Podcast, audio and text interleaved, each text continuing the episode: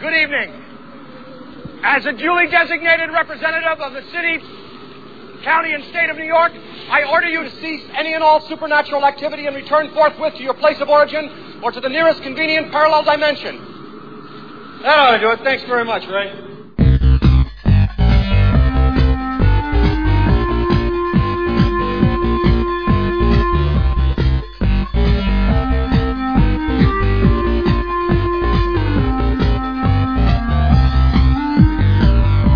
Hello, and welcome to the fourth episode of Hockey Mask High School and Popcorn. Uh, I'm your host, Mike, as always joined by my co-host, Sean. Heyo. Heyo. Uh, so for this week, uh, we're, we're going to come off and uh, review the movie that we had picked last week, uh, which was Ghostbusters. And um, we're going to put on our, our old man cynic glasses and uh, we'll talk about the movie as we watched it this week as, as grown-ups. And um, so last week, uh, well, again, I, I should recap for people who just happen to be tuning in, which hopefully you're not, but if you are.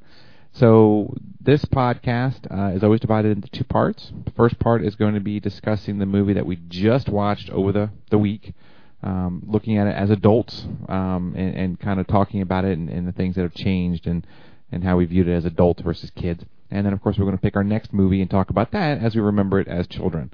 So, Ghostbusters, our nostalgic review for last week, me was a 4.5. You were I was a 4.75. almost perfection. Almost. Almost perfection. All right, so for me, ratings did not change. I watched it, liked it, still thought it was just as funny. It didn't really go down, didn't go up. Yeah, it was, it was still a good movie. I enjoyed it. I'm keeping it at a straight 4.5. Okay.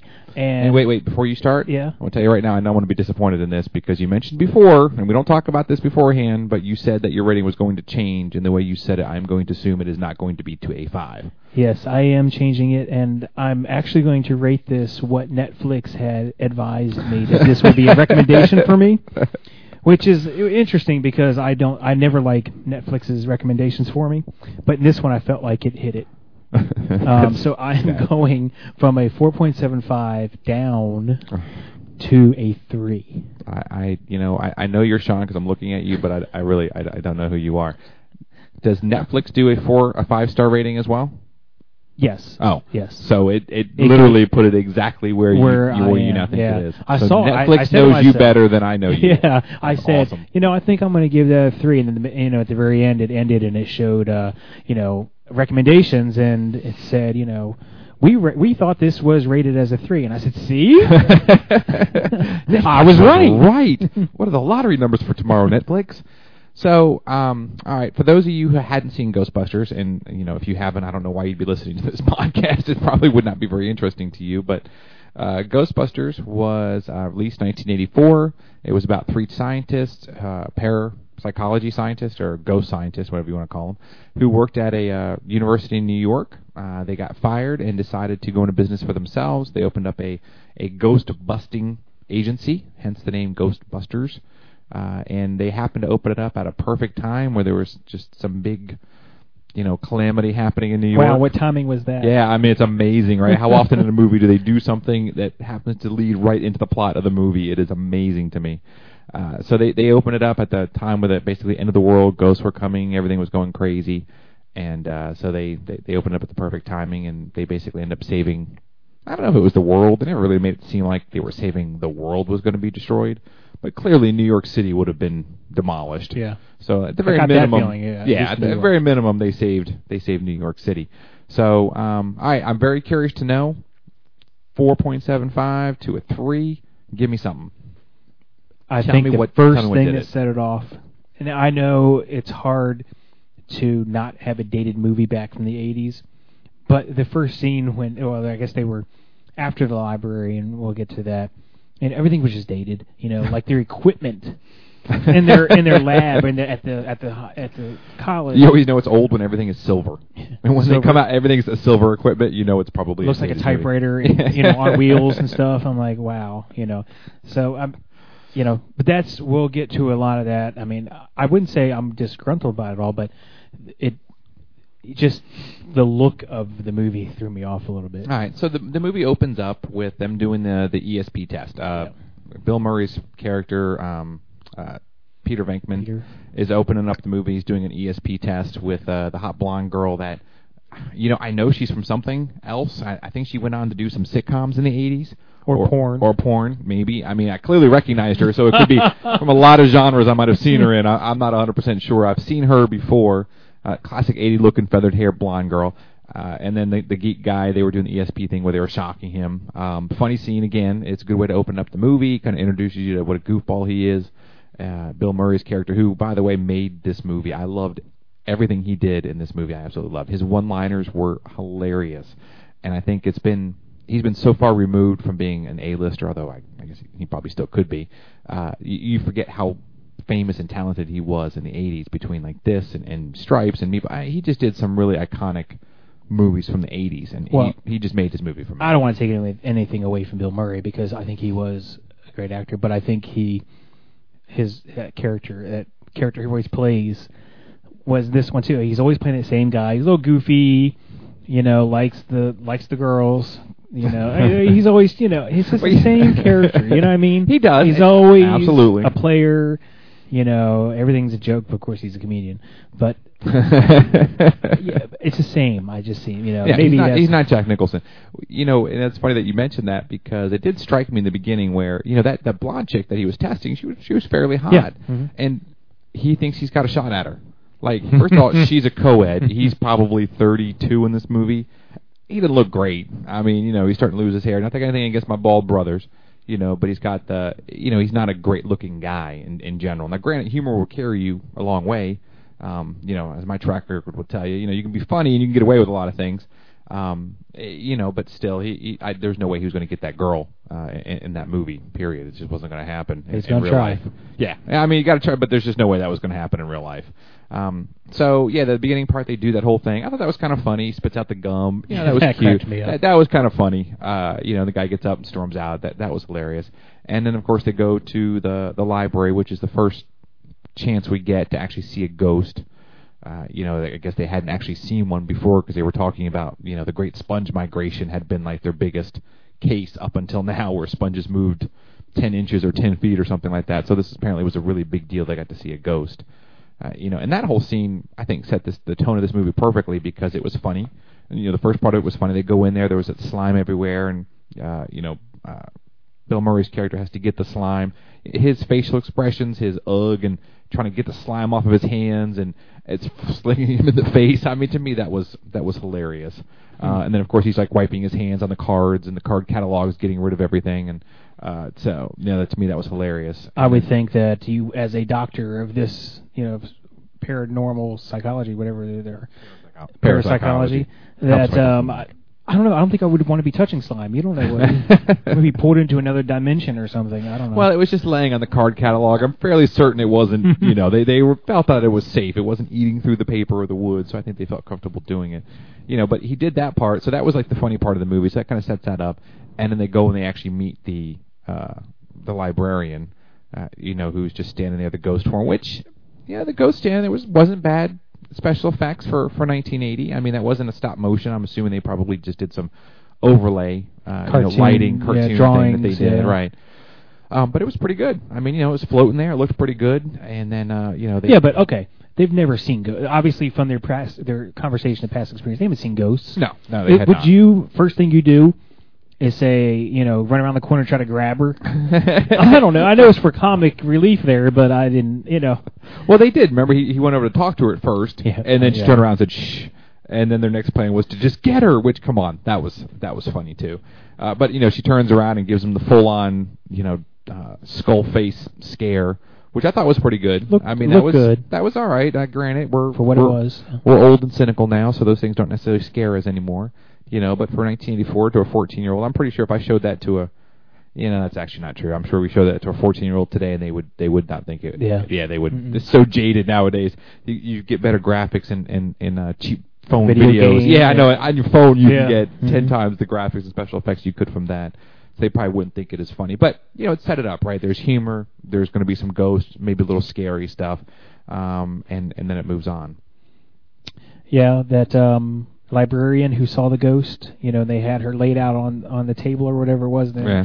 Venkman. They were asking her questions about the ghost. and uh, one of the questions was, "Are you menstruating right now?" you know, I was thinking, I don't think she's menstruated in decades. You know, I mean, she had to be like 80 or something. I love that word, menstruating. yeah, and that woman too was another character actor. I know she's I been know, in some I've other things. She's been in know. some old lady type roles before. Um, you know, I'm, I'm I can't think of what it was, but I know she's been another one of those character actors fr- from that movie. So you know, they they do this part. They end up getting fired from the university. They open up the Ghostbusters uh, thing, which yeah, that whole part was I thought was pretty neat. You know, they the, the firehouse. I don't know. That's a lot of money. They, they what he mortgaged his house, put a third mortgage on his house, right? But think of everything they had. They got the place, renting or I don't know, whatever they're doing. I'm assuming they all the it. equipment. They remodeled a little bit, you know, in the back where they have the office area, all the equipment, the They put computers. Although it was a firehouse, so I guess it they was a had the beds firehouse. 'cause they, had a pole. Let's assume that they had beds up there. But everything down there, you know, the uniforms, they bought a car, had to be fixed up, they painted it. You know, they have a logo that they put on stuff and patches and uniforms and their proton packs. I mean, yeah, the containment center, all, all that was just uh, from a third mortgage. I mean, that's pretty well, we don't know. It could have been a nice house. Maybe it was in the Hamptons. You know, it's a third mortgage. It's I not a don't big think deal. you need money then. I don't know. Well, I mean, clearly these guys know how, what they're doing, and they were able to build nu- nuclear accelerators uh, on their backs. So clearly, these guys. Now, I don't know how you do that, but they, they clearly had access How to to build a things that- proton pack that- with that- a third we mortgage budget. if it can be done, they're going to do it. Did you know? And it's just a bit of trivia, and I think probably most people who are familiar with this movie know that. But the the Ghostbuster symbol, you know who that's supposed to be, right? No, tell me. What. Yeah, the, the Ghostbuster symbol, the actual ghost, where he's doing that little arm thing Oh, in wait. his face. Let me guess. I'm sure you know this. It's- No, this is something it a comedian? It is. It is. Jackie Gleason? No, no, it was actually Jim Belushi. Um, Oh, or no John way. Belushi, sorry. John Jim, Belushi, Jim's still alive. Uh, John Belushi, because uh, if you remember from Animal House, that was one of his, his scenes, I think, when they were doing, uh, when he got caught doing something, he turned and did his arms out and did that face. He had just died, you know, not more than a couple years before this movie. Uh, and I don't know if he was tied to this movie or if he was going to be in this movie. There was something about that. But he was definitely friends with Dan Aykroyd, right? They did the Blues Brothers. No, uh, you just together. throwing out. Did you look this up on? No, no, it's true. It's, it's, it's actually up there. I would not make something like that up. Well, I mean, I would, but I'm not. So that that's that's supposed to be. That was like the little, uh, you know, tribute to, to John Belushi. you. I like Yeah? this. Look I at like that. See, you thought you were going to be entertained. You come here, you'd learn something. That's right. I've done been Pay- learned. Pay, me, bitches. So you know, they they build their little Ghostbusters thing, start a business, and obviously business doesn't boom right away, but they finally get their first call, which I love that whole scene, all of it. We know. got one scene. We got one. When she Oh, hits the button. Well, Huh? not, I mean the whole first capture scene when they get Oh. to the hotel. Yeah, yeah, You know the, the nice snooty, you know, hotel manager. Which I guess it's a rule that you can't be a hotel manager unless you're a a prick. I, don't- I don't know. Every hotel manager in every movie always seems to be just a jerk. Um, God forbid All right, someone be I, I went through this out there. I can't believe it. Pretty Woman. The manager was a pretty nice guy. He turned Manager. into a nice guy, No, but he the didn't start off that way. I think so. He was just looking out for. Uh, I think Really? was a pretty nice guy. I thought he kind of came across as a douche. He All was- so fine. You can be an actual nice manager if you're talking to somebody who looks like Julia Roberts in Pretty Woman. yeah. All right, there we go. So there's always there's always an exception to a rule. But you know, they get to the hotel and they're ready to do their first ghost slaying or ghost capturing. They never really explained it, but I, I thought the the whole scene with the proton packs in the elevator was was pretty funny. You know, they, they just turn it on and you know it makes that whining noise and they all just kind of back away. Back away. I mean, come on, man, that was a good scene. That was funny. And then uh, you know, just them trying to capture the ghost and, and all of the messes that they made. I, I love that whole part of the movie. That was where also he tried to pull the uh, the tablecloth. yeah. And the I've always- is still standing. I've always wanted to try this. You know, if you had a chance, you'd give it a shot too. Why Sure. not? Just to see what would happen. You know, that was the first time too, and, and I, I'm guessing that nobody on this movie had ever had anything to do with science or, or physics, because they they did their little proton. You know, I'm gonna stop calling them proton. We're just gonna call them lasers. Is it? Can, that, can we just call them lasers? I But it I feel a like- proton I- pack. It is, but I feel like too I- much I'm, of I'm forgetting the word what it was when It's they a proton accelerator. Is that what they yeah, called but it? no, when they shot it, I thought it, they called it something. But okay, lasers. Lasers. You don't have do Lasers. quotes. Nobody can see. And I'm doing So it like uh, what's his name, laser from uh, oh my god! Yeah, Austin Power. Yeah, all right, there we go. God, our memories are losing it today. So you know they shoot these lasers, and you know unless there's some law of physics I'm not aware of, light doesn't bend like that, right? You can't wrap it around. it doesn't. It doesn't go in a wave like that. It's going to shoot straight out in a straight line. And these proton packs, they shoot them out. They do some kind of weird wavy thing, and I don't even know how they're aiming them because clearly you don't have a sight, right? You just kind of shoot it and it just kind of waves and shoots everywhere, and they ended up destroying the, half of the hotel trying to catch this ghost.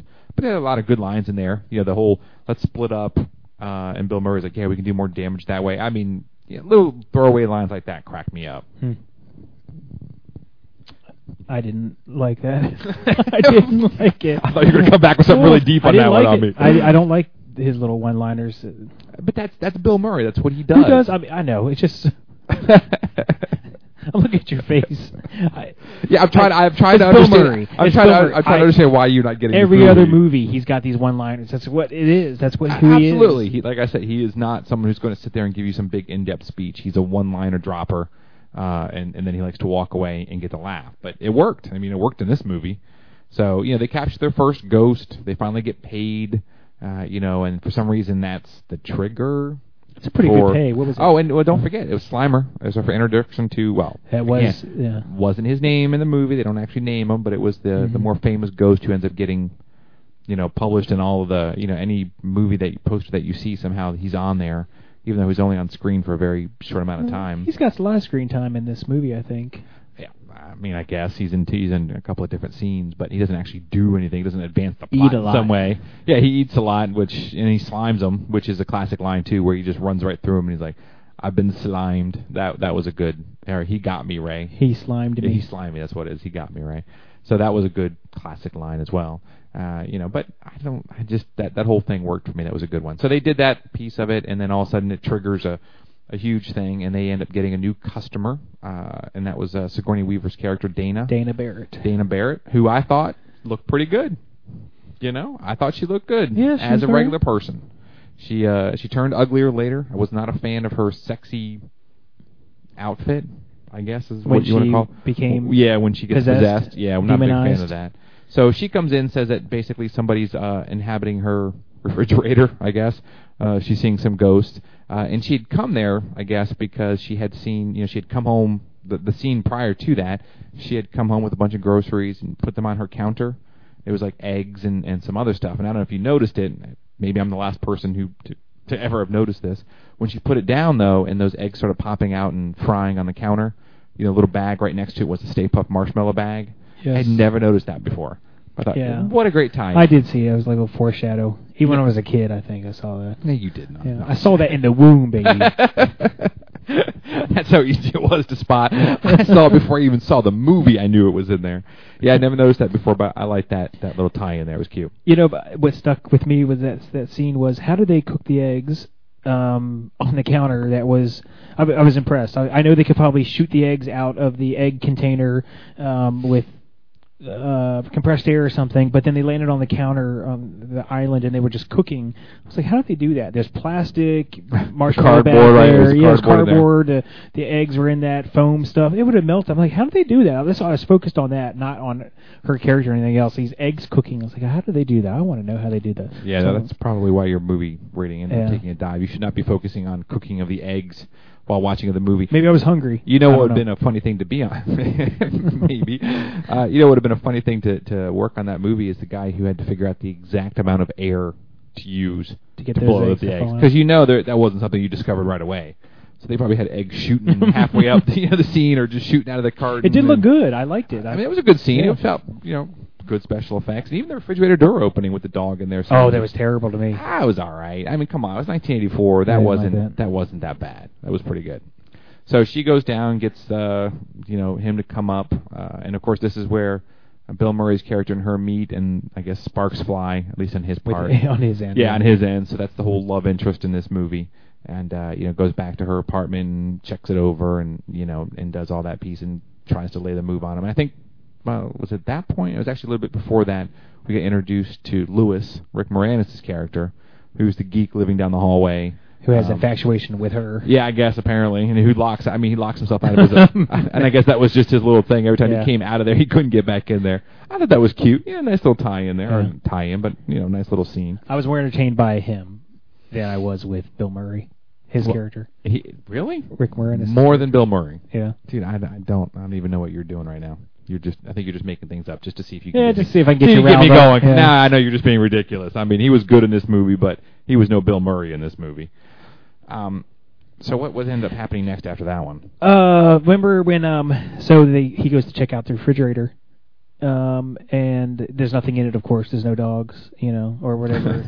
no, uh, There's no Zuul. temple. No, yeah, no Zuul. Uh, but in there was, of course, perfect product placement. I don't know if you noticed, but there was uh, Coke cans in there that there was when they kept Was it doing, New Coke? No, it was back in the '80s. So Well, was, but New Coke was in the 80s, right? Wouldn't have New Coke May- I don't think it then? came out. Well, this was not new Coke. Oh, okay. It was just a standard red can with the well, one can said Coke. You know how it's written in hmm cursive on one side, and the other side it's not. And they had both that style uh, turn. one shot had you know turn with the cursive, this I didn't. You know, it's perfect placement. They had Perrier water uh, box in there that was conveniently placed. You know, the wide ways so that Horizontal. yeah, horizontal. So when you open the refrigerator up, it takes the most space possible, but yet you see the name Perrier water sticking right in your face. So uh, yeah, I noticed. You know, I know what scene you're talking about, and I remember seeing that, but I, I did not clear click to me that that would have been a product placement thing. But So I was too good busy- product placement because I didn't didn't really think about Yeah. it. Did you- Oddly enough, I was very thirsty after that. I went and got a soda and a water. It was strange because it was like midnight. I don't usually drink Coke that late, so You that know, was I was very eating eggs too. Now to think about it. Eggs and marshmallows with some Perrier. Very odd. So apparently that works very well. Did you notice too? And, and this is like throughout the movie, right? It wasn't in a particular scene, but you know, it, it was one of those. Hey, this is 1984 thing. People just did things different then. That the amount of casual smoking uh, in this movie, Mhm. you- th- there wasn't. You know, like today nowadays, you see a movie if someone's smoking, it's because they're a bad a bad guy, uh, they're a good guy who's a badass, or you know they're a tramp, right? That's basically the three types of people you see smoking in movies nowadays.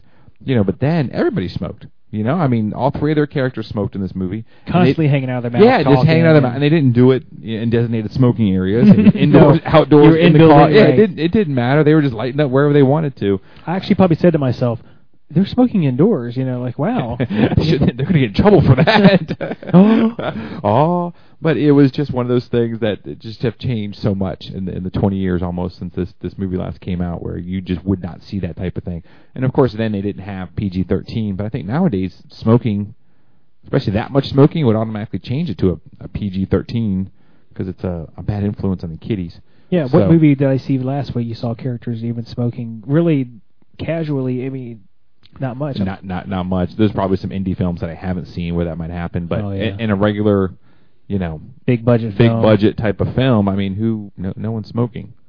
Uh, I am trying to think of one now, and I, I Yeah, I can't. I'm sure Yeah, there are. I, I know there are. I'm sure people would be. smoke in movies. Yeah. but, but but nothing comes. But again, it's always going to be those three character types that really do it. It's not just your your everyday worker character just casually smoking. It's usually because it's like after sex or it's stress or they're trying to be tough, not just because they're walking down the street or fixing. I mean, because you notice when when uh, Dana first walked in there, um, Dan Aykroyd's character was fixing the car. And he, he was under the hood fixing. He, he sits up, but he's got a cigarette in his Yeah, mouth when he's he's got- fixing the car. I think he- a Um, lot of his scenes he had a cigarette hanging out of his mouth. Yeah. Really, just talking and so yeah.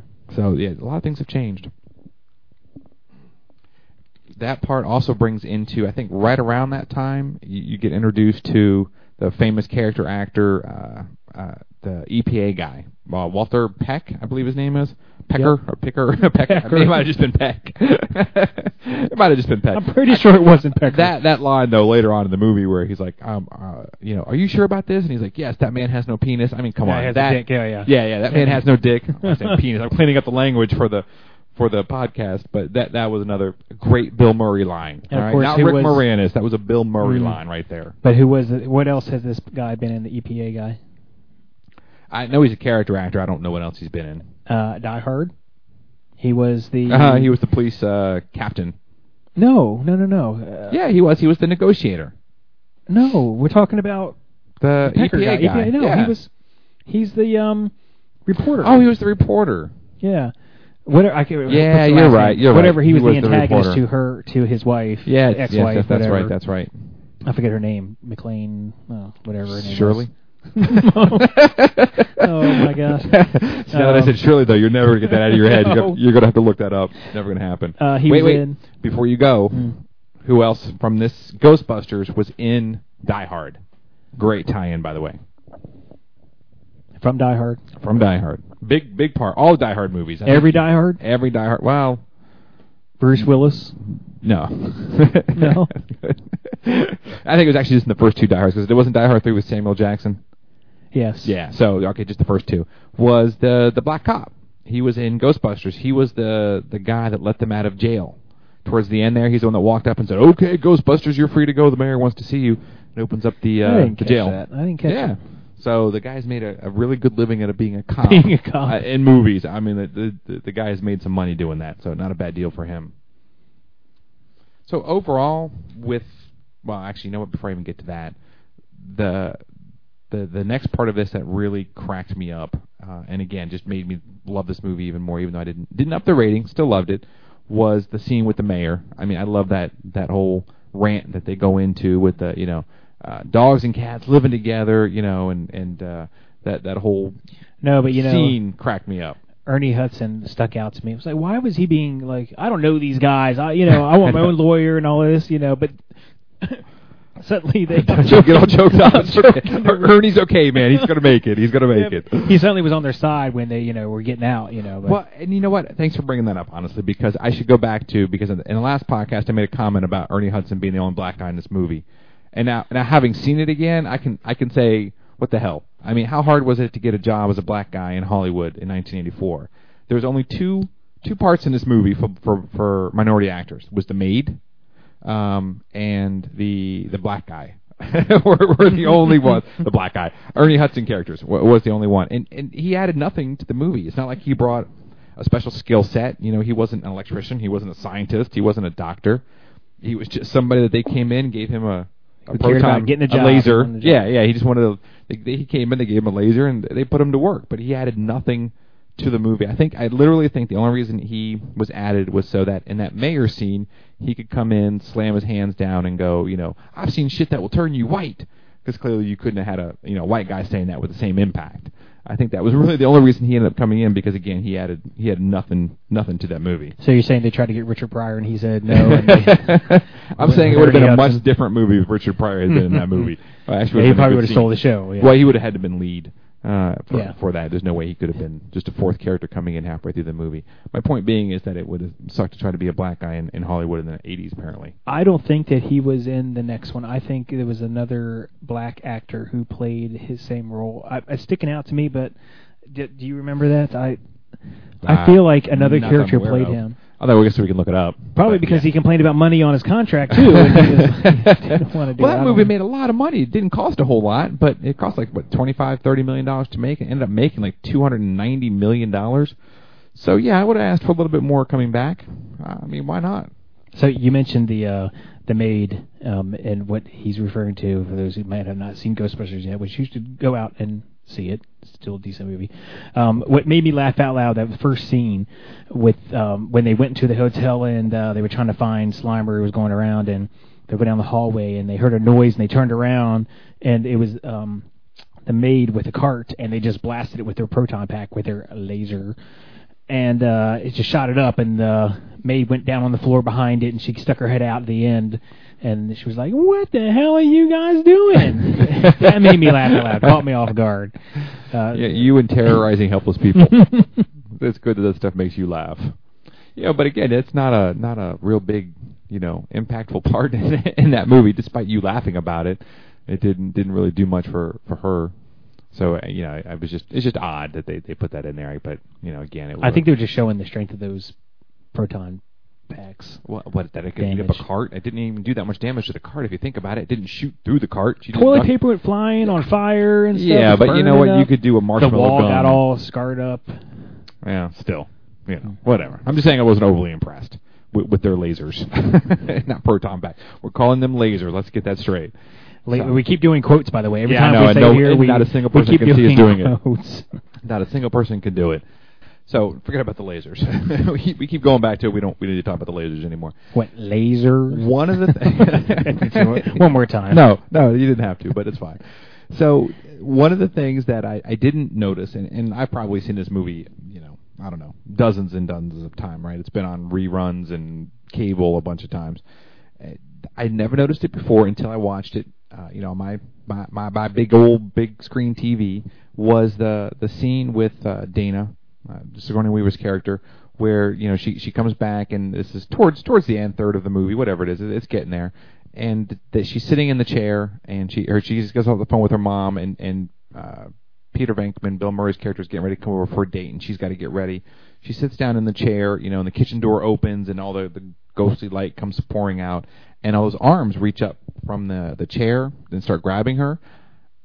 There's a boob slip. I have never noticed before, but they grab her, they pull down her shirt, boop, out pops the boob. And we did talk a little bit about this before the show, and because it surprised me that you caught it, I didn't catch it then, now, anytime. I had to watch it to see what you were talking. About. Well, yeah, about. because we actually had to go on and Google because Sean didn't believe me that that actually happened. again a PG thirteen wouldn't catch that, not thirteen, but yeah, they wouldn't catch that. Yeah, and again, we for anybody listening, we did not Google it at work, so we we, we used different different means to Google it. So you know, if you happen to be looking at my PC and you find a a search a Stuart search for for for boob slips and Ghostbusters, don't think I'm odd. It, it was just something that we were looking up. It's a weird combination. it really is, isn't it? You get some you get some good hits with that one, but it is up there. There's actually a bunch of clips on YouTube that actually show it.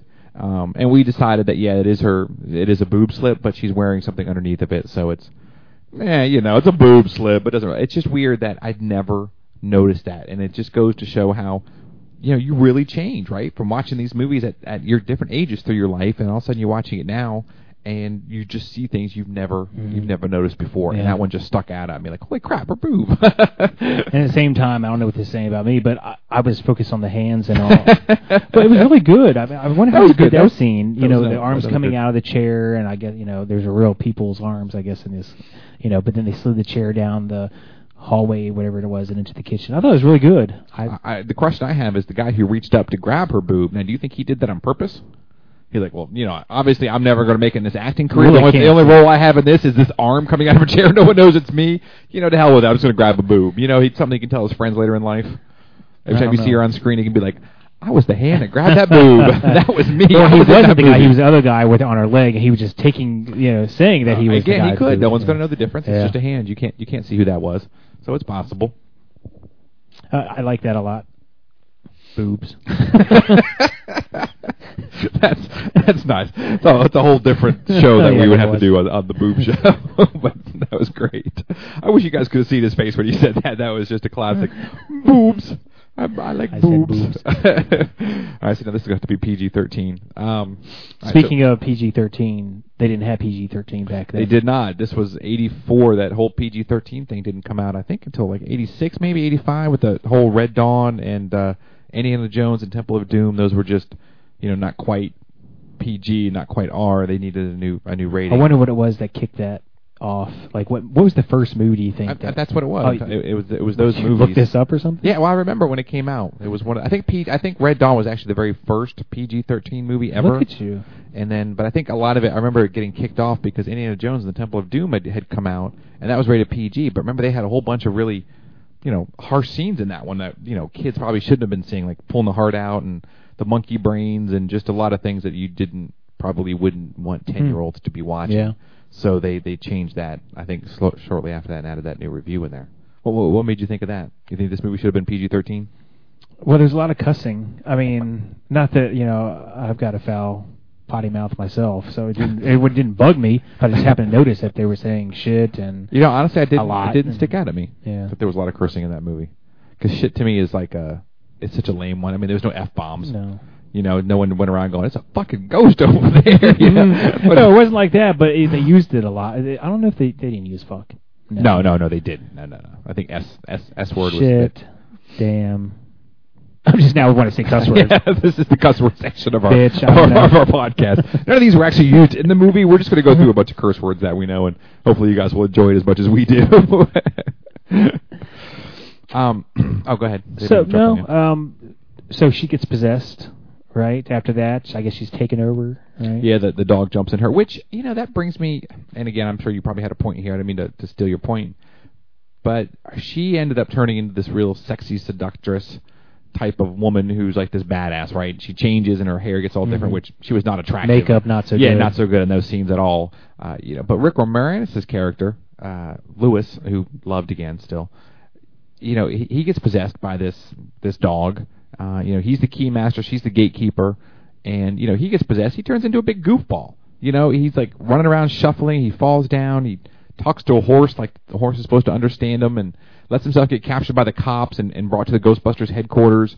You know, it's just, you know, and, and that she gets to be a badass. I kind of felt bad for Louis. You would have thought you know, you're this herald of doom, and you can't be, you know, I a, a tough guy character. I loved when he got turned or whatever, he possessed or whatever it was, when he was at the glass in the window and everyone's eating in that restaurant, and he runs for the glass, he's banging on it like help, help, and they're kind of looking at him. He turns around, and all you see is him with his back against the glass, and everyone's staring at him as he slides down Yeah, the glass. sliding glass noise. Yeah, and everyone just like staring. Then when he's down and gone, everyone just kind of goes back to eating. like, yeah, That was we're good. Pretty good. I like that. Did you uh did the character special effects for the dogs drive you nuts? Yes, I know we don't like to be That was another critics. big thing. It- Some You of know. these is what made me lower my rating down. And you know what? I, I'll give you that one, right? I, gi- I won't give it to you for a 1.75 drop, but I'll give you a, a drop in that one because those, you know, when the creatures were sitting still, like when it was on the bed at the party mm-hmm. or when it was in the hallway by itself, I thought those were pretty good, right? Because those were puppet effects. Mm, it wasn't a bad puppet, you know. But when it jumped through the door and broke it, and when it ran out of the hallway downstairs or out of the hotel downstairs, it was just bad. Bad. Yeah, it was. It was bad. You could just. It was so Didn't choppy. match up It right, did not at all. color. And the sense of scope and Yeah. size. You know, especially when it was running away, it, it didn't change with size with the environment. It was. I felt yeah, it claymation the whole time. I mean, Oh. that's what claymation. That's what it was. Yeah, right? th- there's stop there's motion. There's better videos on, on YouTube now made by eight year olds that that are better than that. Yeah. You know, it's so so bad. Uh, you know, Those little things made me lower my rating down. I know. I mean, that that to me is more of a nostalgic thing, right? You see that, and you're like, oh, look how cute they. It, it'd be like watching, I don't know, you know, settlers riding a horse. You're like, oh, look how cute they are using their little horses as opposed to a car. You know what I mean? It was like, oh, look at them, so cute doing claymation in their movie. They're such little kids playing around. It pulled me out of the movie. Whenever a movie does that, and I I forget. I mean, I, I stop forgetting that I'm watching the movie, and you know, my ratings are going to start dropping. You're a bit of a geek for that kind of stuff. Yeah, so that yeah. stuff interests you more. So yeah, that that did drive me a little bit crazy. Again, not enough to, to change the rating, but God, that that was a really bad special effect. So you know, w- oh, go ahead. No, the, the when she was possessed though, uh, Dana and uh, Dr. Venkman Peter comes over good for their date, you know, whatever it was. You know, uh, He did bring flowers. he did. Yeah, it's a date. Right. Her levitation scene off the bed drove me crazy. Another thing, I had to lower this down a little bit because I was big into magic when I was a kid. I used to do a lot of magic and um, watch magic and stuff. She's levitating and she's going up, and I'm almost waiting for him. She's up there, and then she starts like rotating over. I'm waiting for him to pull out a hoop, you know, and like run it across her body to show that. Like, look, there's no lines. Yeah, and it just and she's like putting her hands down her side and rubbing it just like they do like in the magic show. If you've ever seen a levitation act, it looks just like they did. They just put it in a magic scene, you know, just for the hell. Of it. I don't know. It just it bugged me. It just bugged me. And her makeup, it just stuck out. Yeah, you know, but and she looks so much better without trying to be sexy. She just looked she looked better without it. So do you think? Do you think that I don't know why I'm laughing at this, but do you think that as as she was possessed as a demon, whatever she was, that the makeup did she go, oh, I'm possessed now. Let me go put on some sexy makeup, or was it did she transform into that makeup? You know what I mean? think about I, it. I'm guessing the gatekeeper is inherently female, right? Because the gatekeeper possesses her, goes, makes her put on a dress, she does her hair, puts on makeup, and then wants to have sex with the doctor when he comes mm-hmm. over. So I'm, I'm guessing that she's inherently female, or else why does she go through all that effort to get all sexified? no, I'm just saying, as as a demon. Uh, she actually, after she became possessed, was put it all on, or did she just like turn into that kind of? Were they trying to? Because it was so oh, you heavy. think, you think it just popped in? Yeah, like it, it was so heavy. I didn't wasn't sure if they were showing her like a makeup effect, or was it she just poor makeup artist? Yeah, I don't know, but it was not not a good look No. for her. She looked she looked Did not look sexy. No, no, no. She looked better at the end of the movie, covered in the white goo. Yeah. Yeah. Or, Oh. all right, covered in marshmallow is what I meant. All right, we'll get to that later. Jeez. so we touched on boobs. And white, goo. goo. Okay. Yeah, this movie this really took an odd turn for a podcast. So.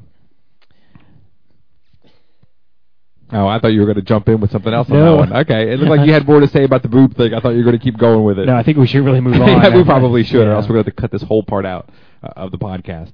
So we're getting towards the. I mean, after that happens, she gets possessed, and, and then at that point, you know, uh, the the EPA guy who had shown up earlier but hadn't really done much was just kind of a jerk. But we talked about him earlier. You know, he shows up again this time with a court order. Which I don't, I don't understand EPA powers, but I'm fairly certain they just can't show up with a cop and a court order and make you start turning stuff off in your in your warehouse. I'm, I don't think it works that way. No. Uh, and I'm pretty sure they don't have arrest powers. They can't be sitting there telling a cop to arrest you for Right. breaking an EPA regulation. I don't, Arrest that man. I'm like, what? I don't think it works that way. I'd be like, wait, wait, hold on. Who are you again? I mean, he doesn't have a badge, and he never even showed a badge. He just said, hey, I'm from the EPA.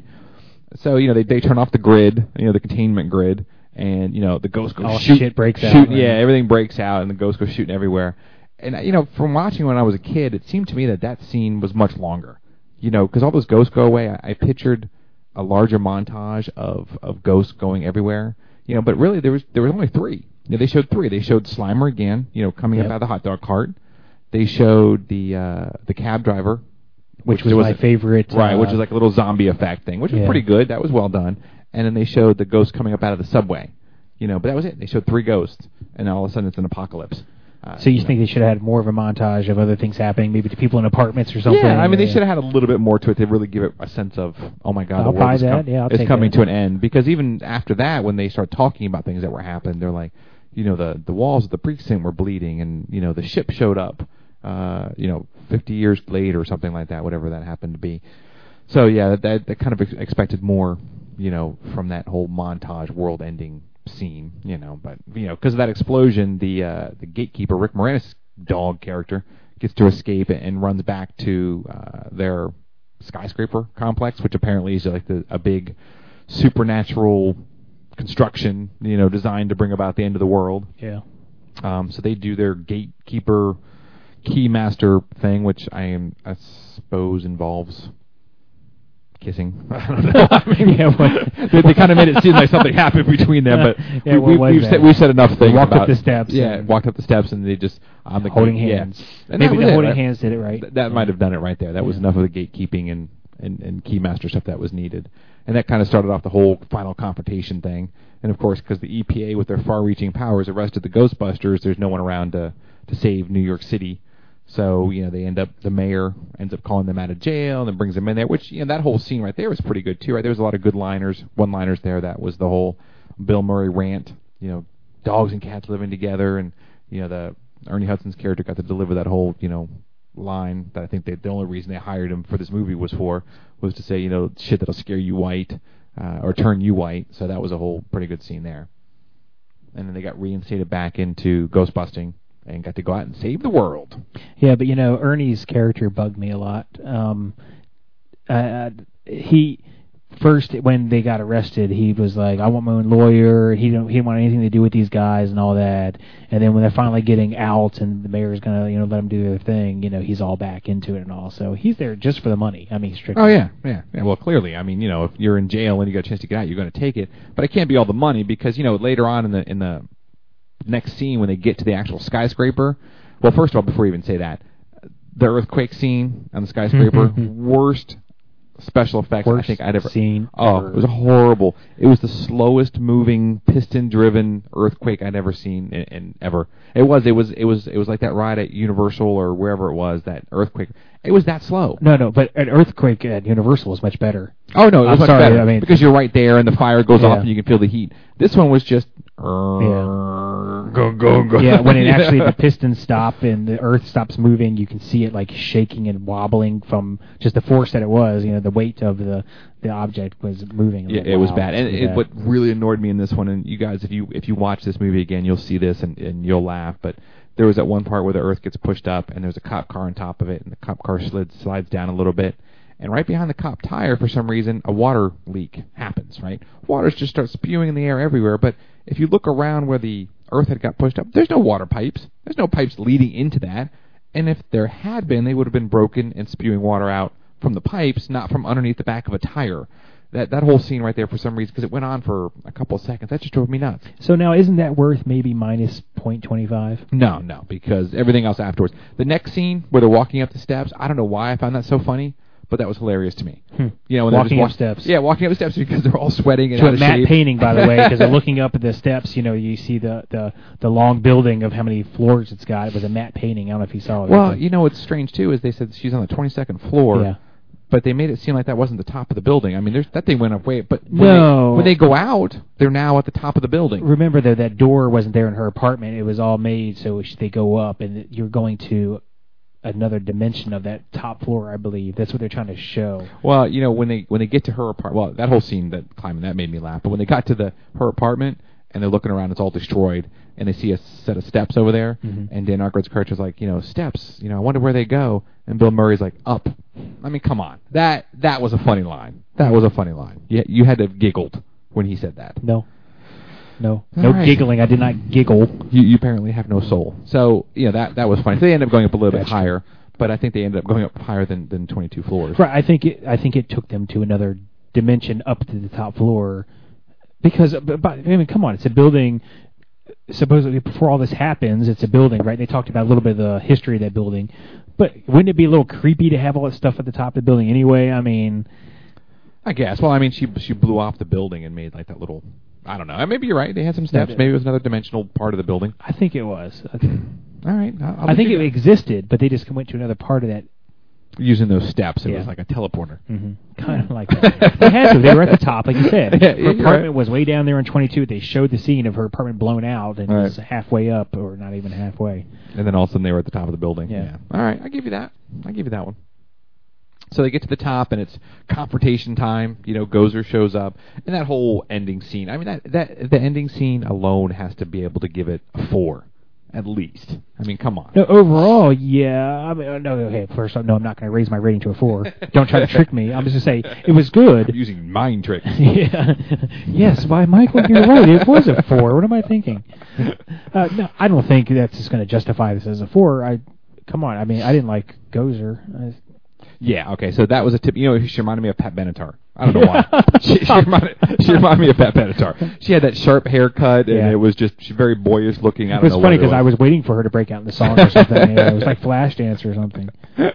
yeah, that The not- not leotard best. on and things. Yeah, she had the nice sparkly, the big red eyes. I mean, that was good, good, good effect, I Hmm. guess. Although I think that was probably just obviously just contacts, but still. I liked when they turned bad. into the dogs too. When they kind of got on their four hands, hands Yeah. and knees and turn. That was pretty good. That was all right.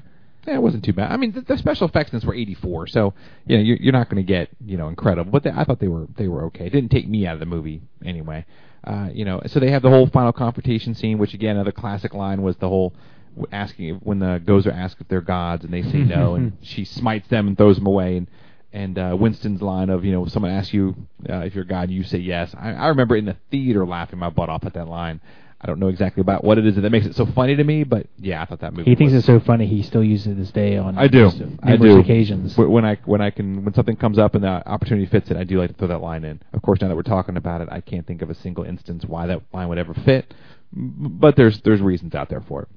So the whole fight scene happens, and again, another classic iconic from this movie, Stay Puft Marshmallow Man. I mean, come on, I did not see that coming.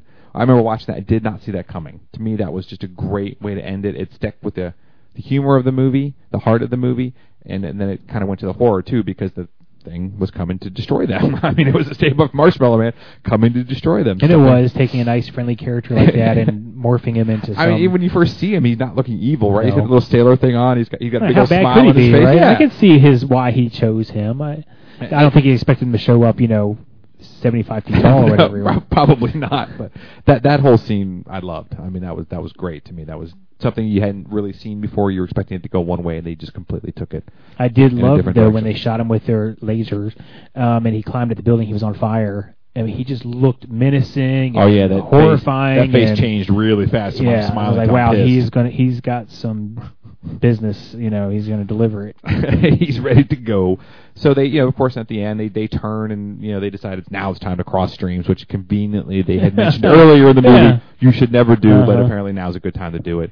So they cross the streams and they end up blowing, you know, the uh, the marshmallow man to p- pieces, or not to pieces, but to marshmallow fluff, I guess, or to, to, to white goo. So you know it splashes everywhere. And you know the thing that annoyed me about this is I had read some articles and, and heard some things that Bill Murray was like a real prick to work with. He's just a prima donna type of guy. And uh, I don't know if you've ever heard that or not, but No. I, I've read that in different places.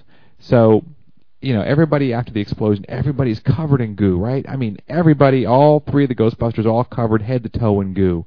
And and and what happens?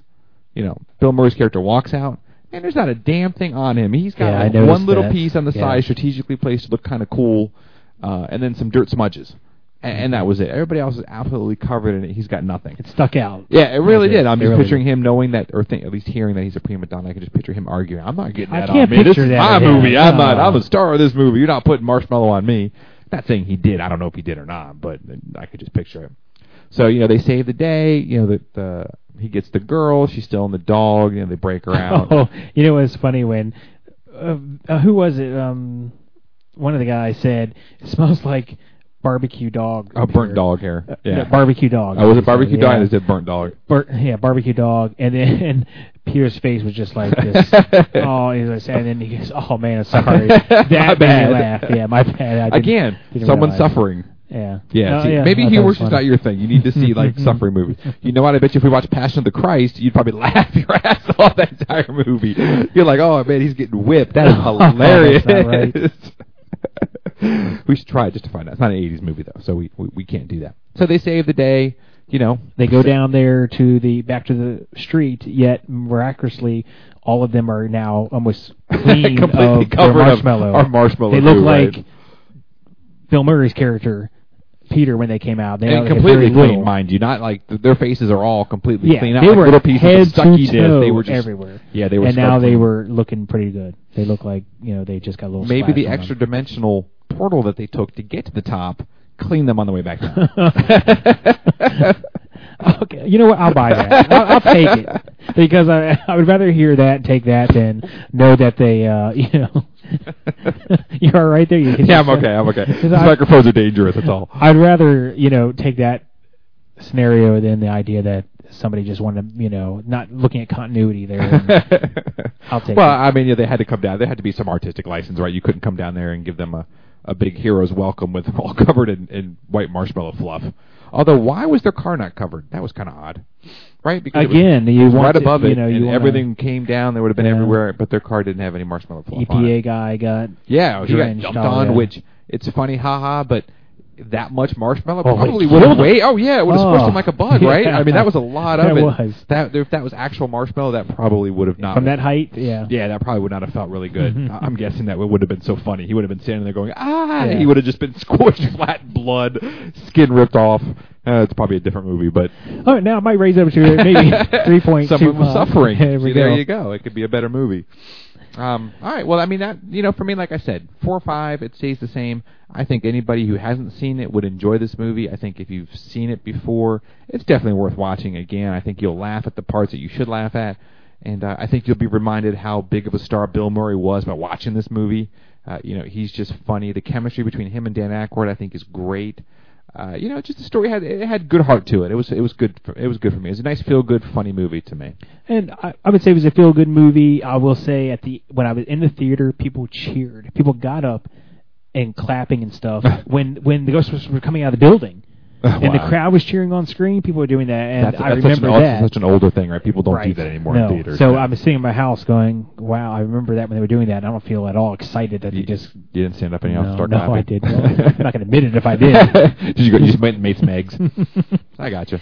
Yeah, so uh, I I'm, I've loaded it down just because I mean I just kind of watched it and enjoyed it. It was a mediocre rating, three right in the middle. Um, I can't. I, I just don't have the same feelings and all when I did when I was a kid. All right. Well, there we go.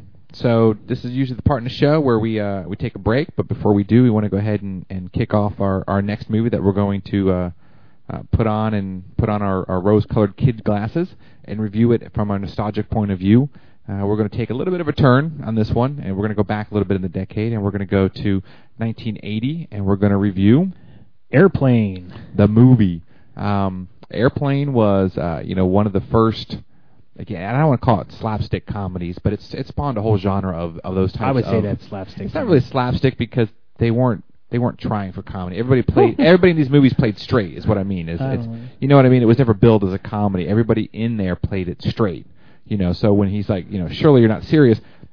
That was played as a straight line, right? It was done as a straight line. So I, spoof movies, I guess, is probably the best way to look at it. They had like Definitely this one, and you know, Naked Gun spoofed all of the police movies. What was this a spoof movie of? Do you know? uh, an airplane?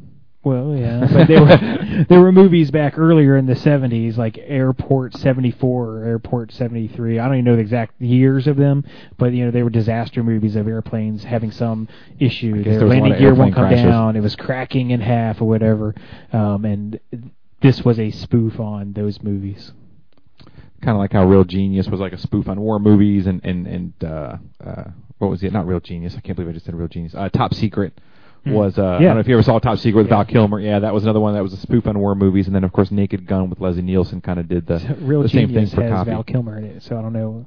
That's weird how you. Oh, they both do. Yeah. Val Kilmer, Which also has the EPA guy in it as the teacher. Real Genius does. He was the So, wow, professor. That's right. Wow, look right at that. Yeah. You'd think we almost planned that, and we didn't. We had no plans on that one at all. So Airplane released 1980, budget about four million dollars. It grossed. I don't have the release how long it was out for, but roughly around 100 million dollars it grossed, which you know for a three million dollar movie, it made some serious bucks for these guys. Uh, you know, but a classic, classic comedy. We'll uh, we'll give it our nostalgia rating when we come back after the break. So stick with us, and we'll see you guys soon. Stand by for the most extraordinary chain of events ever swept up into high adventure. Hey, Larry, where's the forklift? Forklift! It's over there with the baggage loader. Airplane. You ever been in a cockpit before? No, sir, I've never been up in a plane before. Peter Graves. You ever seen a grown man naked? Kareem Abdul Jabbar. My name is Roger Murdoch. I'm an airline pilot. Leslie Nielsen. This woman has to be gotten to a hospital. A hospital? What is it? It's a big building with patients, but that's not important right now. Lloyd Bridges. Johnny, what can you make out of this? This? Well, I can make a hat, or a brooch, or pterodactyl. Um, Robert Stack. All right, Steve, let's face a few facts. And we hope you enjoy the rest of your flight. Julie Hagerty. By the way, is there anyone on board who knows how to fly a plane? Can you fly this plane and land it? Robert Hays. Surely you can't be serious. I am serious. And don't call me Shirley. All right, now everybody, get in crash position.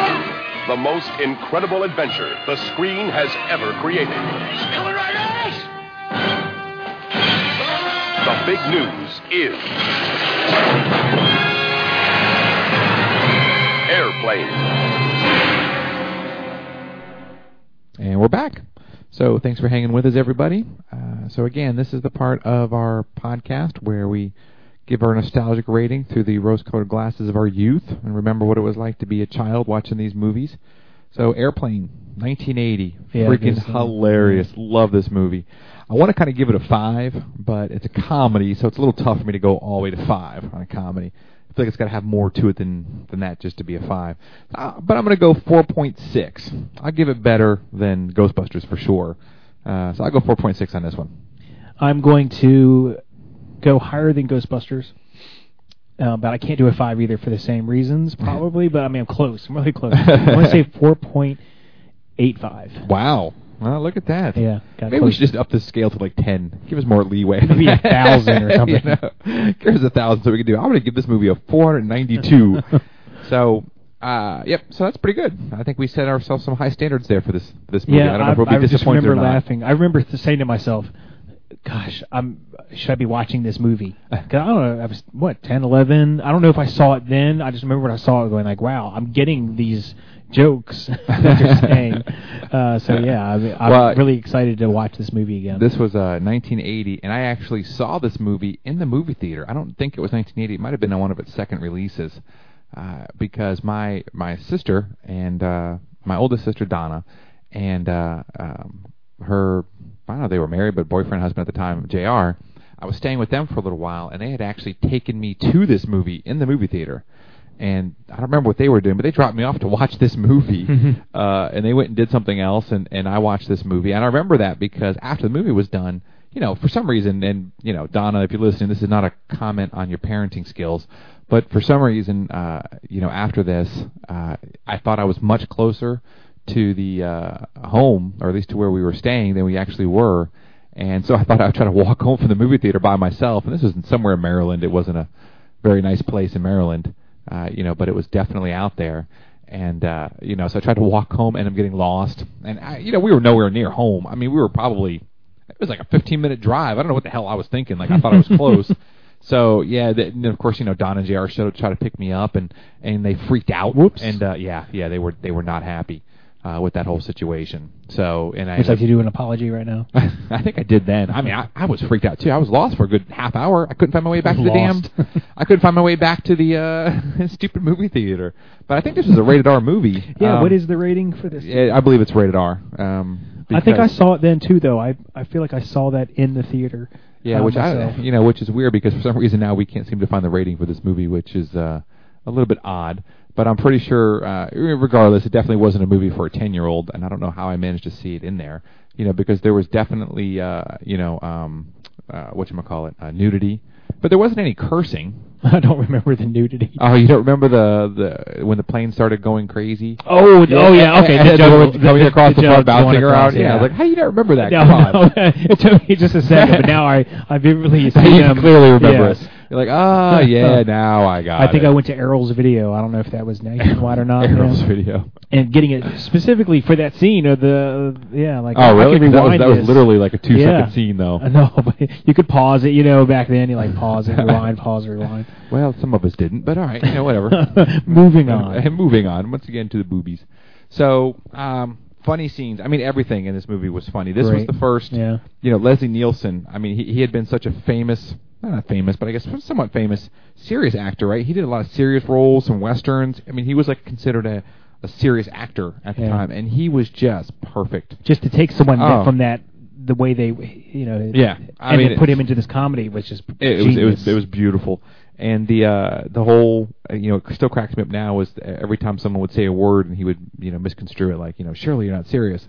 I am serious, and, and don't call me Shirley. And, you know, we got to take her to a hospital. Well, what is it? It's a big building with patients, but that doesn't matter right now. You know, that that was. I mean, even now, that's It's still, just a straight yeah, face, Yeah, it, it is. I mean, it was absolutely perfect. It was just this movie hit on every level for a comedy, and it was something that had never been done. I mean, it it hadn't been done like this. You know, up to now, you know, comedy was much more in your face, straightforward. You know, pratfalls and and and clearly set up jokes. Uh, you know, and this the, all this just caught everybody, you know, by surprise and and had something for everybody too. Oh, absolutely, absolutely. It, it had it, it had it all, and, and uh, you know the the overt um, boy molestation part. I mean, come on. The little boy comes in there and he's like, you know, have you ever seen? You know, have you ever been to a Greek sh- or Yeah, a shower? gladiators or- yeah, yeah, that's what it was. Have you ever seen Greek wrestling? You know, th- those things. And, I mean, it was just good stuff. And of Kareem Abdul-Jabbar was in uh, it. yeah, he was. Uh, Um, Leave It to Beaver's mom. Oh uh, yeah, she spoke mom jive. it. She spoke jive. yeah, yeah. I mean, clearly it's 1980, so it was very, you know. Yeah, it was awesome. I mean, Yeah. I- that's my most memorable scene. with her, That jive. Yeah, because of course we all knew her as as you know the Beaver's mom, and all of a sudden she's speaking jive. Excuse me, stewardess, Jive- but I speak jive. jive turkey got no anyhow. I mean that was it was great, and you know Just hang loose, just hang loose. Mommy gonna catch you up on a rebound with medicine. what you talk about, Mama? I didn't raise no dummy. just shows how much that really impacted us. We Yeah, we I mean, just calling I, haven't seen it again. Like all these movies seen we've it in a done so far, time. it's been it's been a long time since Yeah. I've seen this movie, um, and I certainly haven't seen it, you know, start to finish. So you know, I'm very curious to the, all the different jokes that we just are probably forgetting about. Mhm. Uh, that I wonder if they'll play well for us. We'll see. I hope they do. I'll be Yeah. very disappointed if I watch this. I'm and my rating- and my rating goes down on it. But definitely, from a kid perspective, this movie we sh- traded lines back and forth with friends on this one. You know, for years. You and I constantly. Oh, even now we st- we still do it. Uh, Um, you know, anytime that the opportunity comes up and presents itself, you got to throw in a line from Airplane. Uh, you know, if you haven't seen this movie, you know, you want to kind of contribute with the show, you need to go and rent this movie. If you haven't seen it, this is one of those ones you will not be disappointed by watching it. Hopefully. Although, hopefully, you know, I don't know, right? Yeah, know. Today's standard of comedy, this isn't new. You Yeah. know, so this this may not be something that uh, the audiences today can really connect with. I'd be curious to see if anybody who hadn't seen it watches it and and, and actually enjoys it. So. Um, all right. Well, look, if you get a chance, you know, watch the movie. You know, as always, we we love the feedback that we've gotten so far. Uh, we appreciate everybody taking the time to listen to our podcast. Uh, you know, we have two places you can go to. You can go to hhp-podcast.com. That's the actual website. You can go out there listen to current and previous episodes. You know, have a chance to leave us some comments, sign up for your Twitter. Uh, you know, get notified when we make updates, or you know, go to our Facebook page under uh, you know Hockey Masks, High Schools, and Popcorn. Uh, like us, friend us. Uh, you And tell your friends. We we really need you guys to help us out. And yeah, we like doing like this, it- and we'll probably keep doing it if no one listens. But Yeah, uh, we it's, will. it's always much better to get to get some feedback, and, and don't be shy about sending us uh, feedback, positive or negative. You know, we negative get- send to Mike, positive send to me. Yeah, uh, clearly. So you know, e- either way, you want to send us something, uh, we'll we'll we'll be fine with that. I mean, because we think it works better, you know, with some uh, participation. But everybody who's supported it so far and listened, appreciate Yes, you guys taking you the time. Thank you, and appreciate all the feedback that we've gotten so far. And uh, so we're gonna go rent this movie, Netflix it. Hopefully, it's on streaming. Uh, you know, if it's not, we'll take a look at it. We'll come back next week and give you our more current Old Man Bitter review. But until then, everybody have a good week, and we will uh, talk to you soon. See ya. All right, take care.